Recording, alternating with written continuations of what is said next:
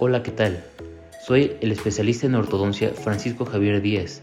El día de hoy les, les, voy a compartir un tema muy importante, malos hábitos bucales y sus alteraciones.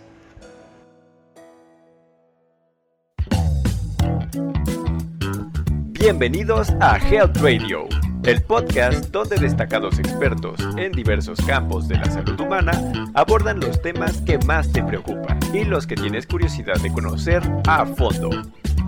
Health Radio, el podcast de la salud.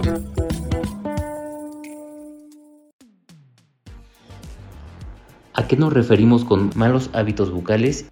Son acciones repetidas que se realizan de manera inconsciente corresponden a patrones de contracción muscular aprendidos de manera compleja, lo que quiere decir que se realizan movimientos antinaturales de manera habitual. ¿Qué consecuencias pueden tener en la cavidad oral? Es de gran importancia detectar de manera temprana estos malos hábitos, debido a que se asocian al desarrollo de maloclusiones y anomalías de los maxilares. ¿Cuánto afectan y de qué depende? Esto va a depender de la frecuencia, duración, intensidad y dirección de la fuerza aplicada en dichos hábitos. Hábito de succión. Lo podemos encontrar en recién nacidos. Esto se asocia a la necesidad nutritiva, pero cuando se prolonga en tiempo estamos frente a un mal hábito. Este impulso se puede satisfacer de dos maneras. Primero, succión nutritiva. Lo podemos encontrar desde la lactancia materna y uso de mamila o biberón y se considera un hábito nocivo si sigue más allá de los dos años. Segundo, succión no nutritiva. Succión digital o de dedo, uso de chupón u otros objetos. Se considera un hábito nocivo si sigue más allá de los dos años. Dentro de los no nutritivos encontramos a la succión digital. Dentro de los hábitos es el más frecuente. Consiste en introducir un dedo, que generalmente es el pulgar en la boca.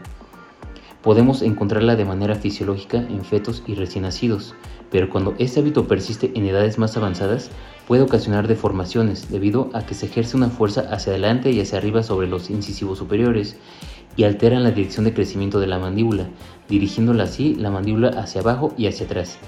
En etapas tempranas de la succión digital, el problema puede limitarse a un problema dental, pero si persiste el hábito, altera el crecimiento óseo, ocasionando mordidas abiertas, acortamiento del labio superior, labio inferior con poco volumen, mayor riesgo de caries y problemas del habla.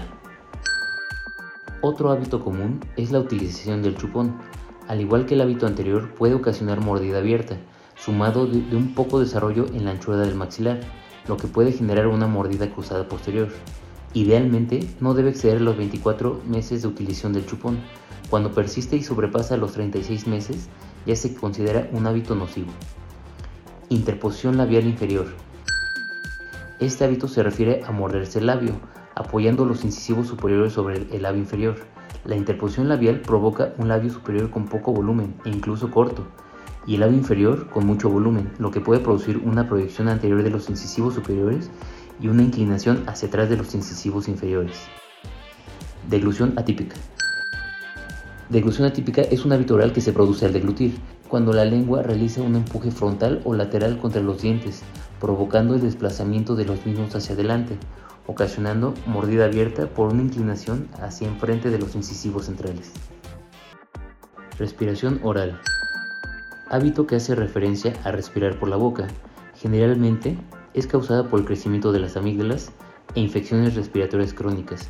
También se relaciona por una alteración de la postura de cabeza y cuello, como consecuencias podemos encontrar problemas dentales y esqueléticos.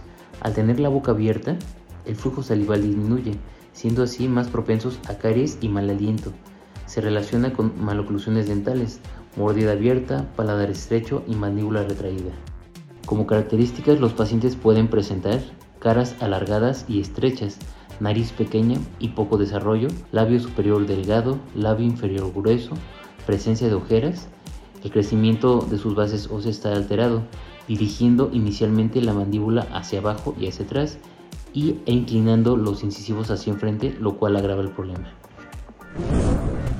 En un estudio reciente sobre prevalencia de las maloclusiones asociadas con hábitos bucales nocivos en una muestra de pacientes mexicanos, correspondieron a la interposición lingual con un 66.2%, succión labial con un 49.3%, onicofagia con, un 41.9%, respiración bucal con un 31.8%.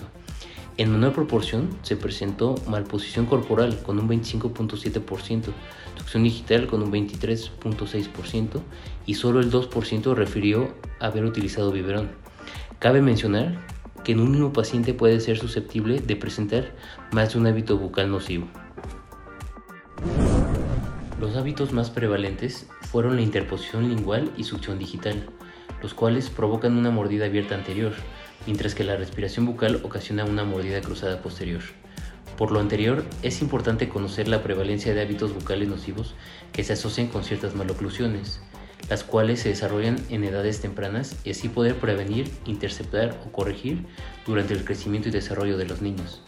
Además, tener presente que en la población infantil existe mayor susceptibilidad a desarrollar estas anomalías, por lo que se debe tomar medidas preventivas como realizar revisiones clínicas periódicas, diagnósticos oportunos, tratamientos tempranos y así evitar la formación de problemas más severos y costosos. Asimismo, es importante mencionar que este tipo de alteraciones debe ser tratado de manera multidisciplinaria. Espero que la información que te he proporcionado te ayude a tomar la mejor decisión para el cuidado de tu salud bucal.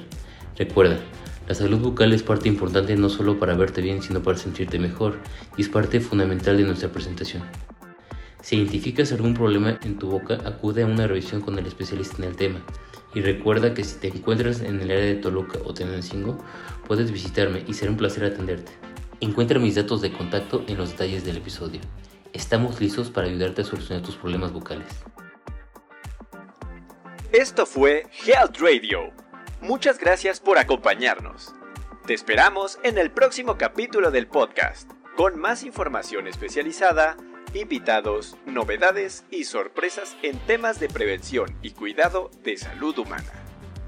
No olvides darle a like a nuestra página para mantenerte informado de todas las novedades que estamos preparando. Y compártela con tus amigos para que hagamos una comunidad saludable. Hasta pronto, cuídate mucho. Health Radio, el podcast de la salud.